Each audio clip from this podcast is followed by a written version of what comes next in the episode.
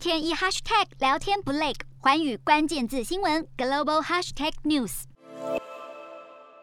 美国的一中政策已经使用了将近四十年，但是它跟中国的一中原则有全然不同的定义。中国的一中原则是有很明确的三段论：一、世界上只有一个中国；二、中华人民共和国政府是代表全中国的合法政府；三、台湾是中国领土不可分割的一部分。而美国没有一中原则，只有一中政策。一中政策上，美国只有承认第一和第二点，但是对于第三点，台湾是中国的一部分，美国用 acknowledge。只有说认知到中国的立场，但是没有用 recognize 承认中国立场。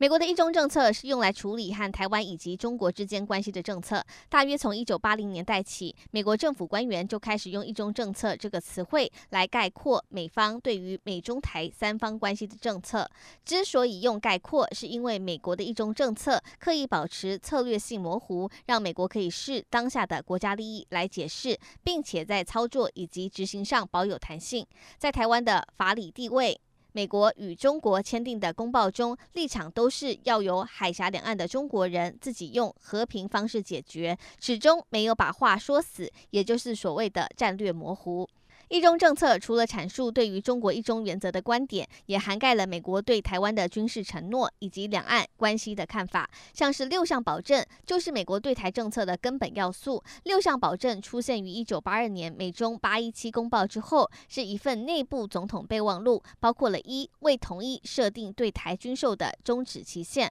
二、未同意对台军售前向中华人民共和国征询意见；三、不会担任两岸之间的斡旋角色；四、未同意修改台湾关系法。五、未改变关于台湾主权的立场；六、不会施加压力要求台湾跟中国谈判。这六项保证，在二零一六年五月十七日，我国总统蔡英文就职前夕，以共同决议案在美国国会、众议院及参议院通过。国会以正式文字形式确立，表达美国将会继续对台军售，台湾不会沦为美中谈判筹码。日韩焦点全面掌握。东亚局势全球关注，我是主播刘以晴。全新节目《环宇看东亚》，锁定每周四晚间九点，环宇新闻 MOD 五零一中加八五开破二二二，以及晚间十点，环宇新闻 YouTube 频道播出。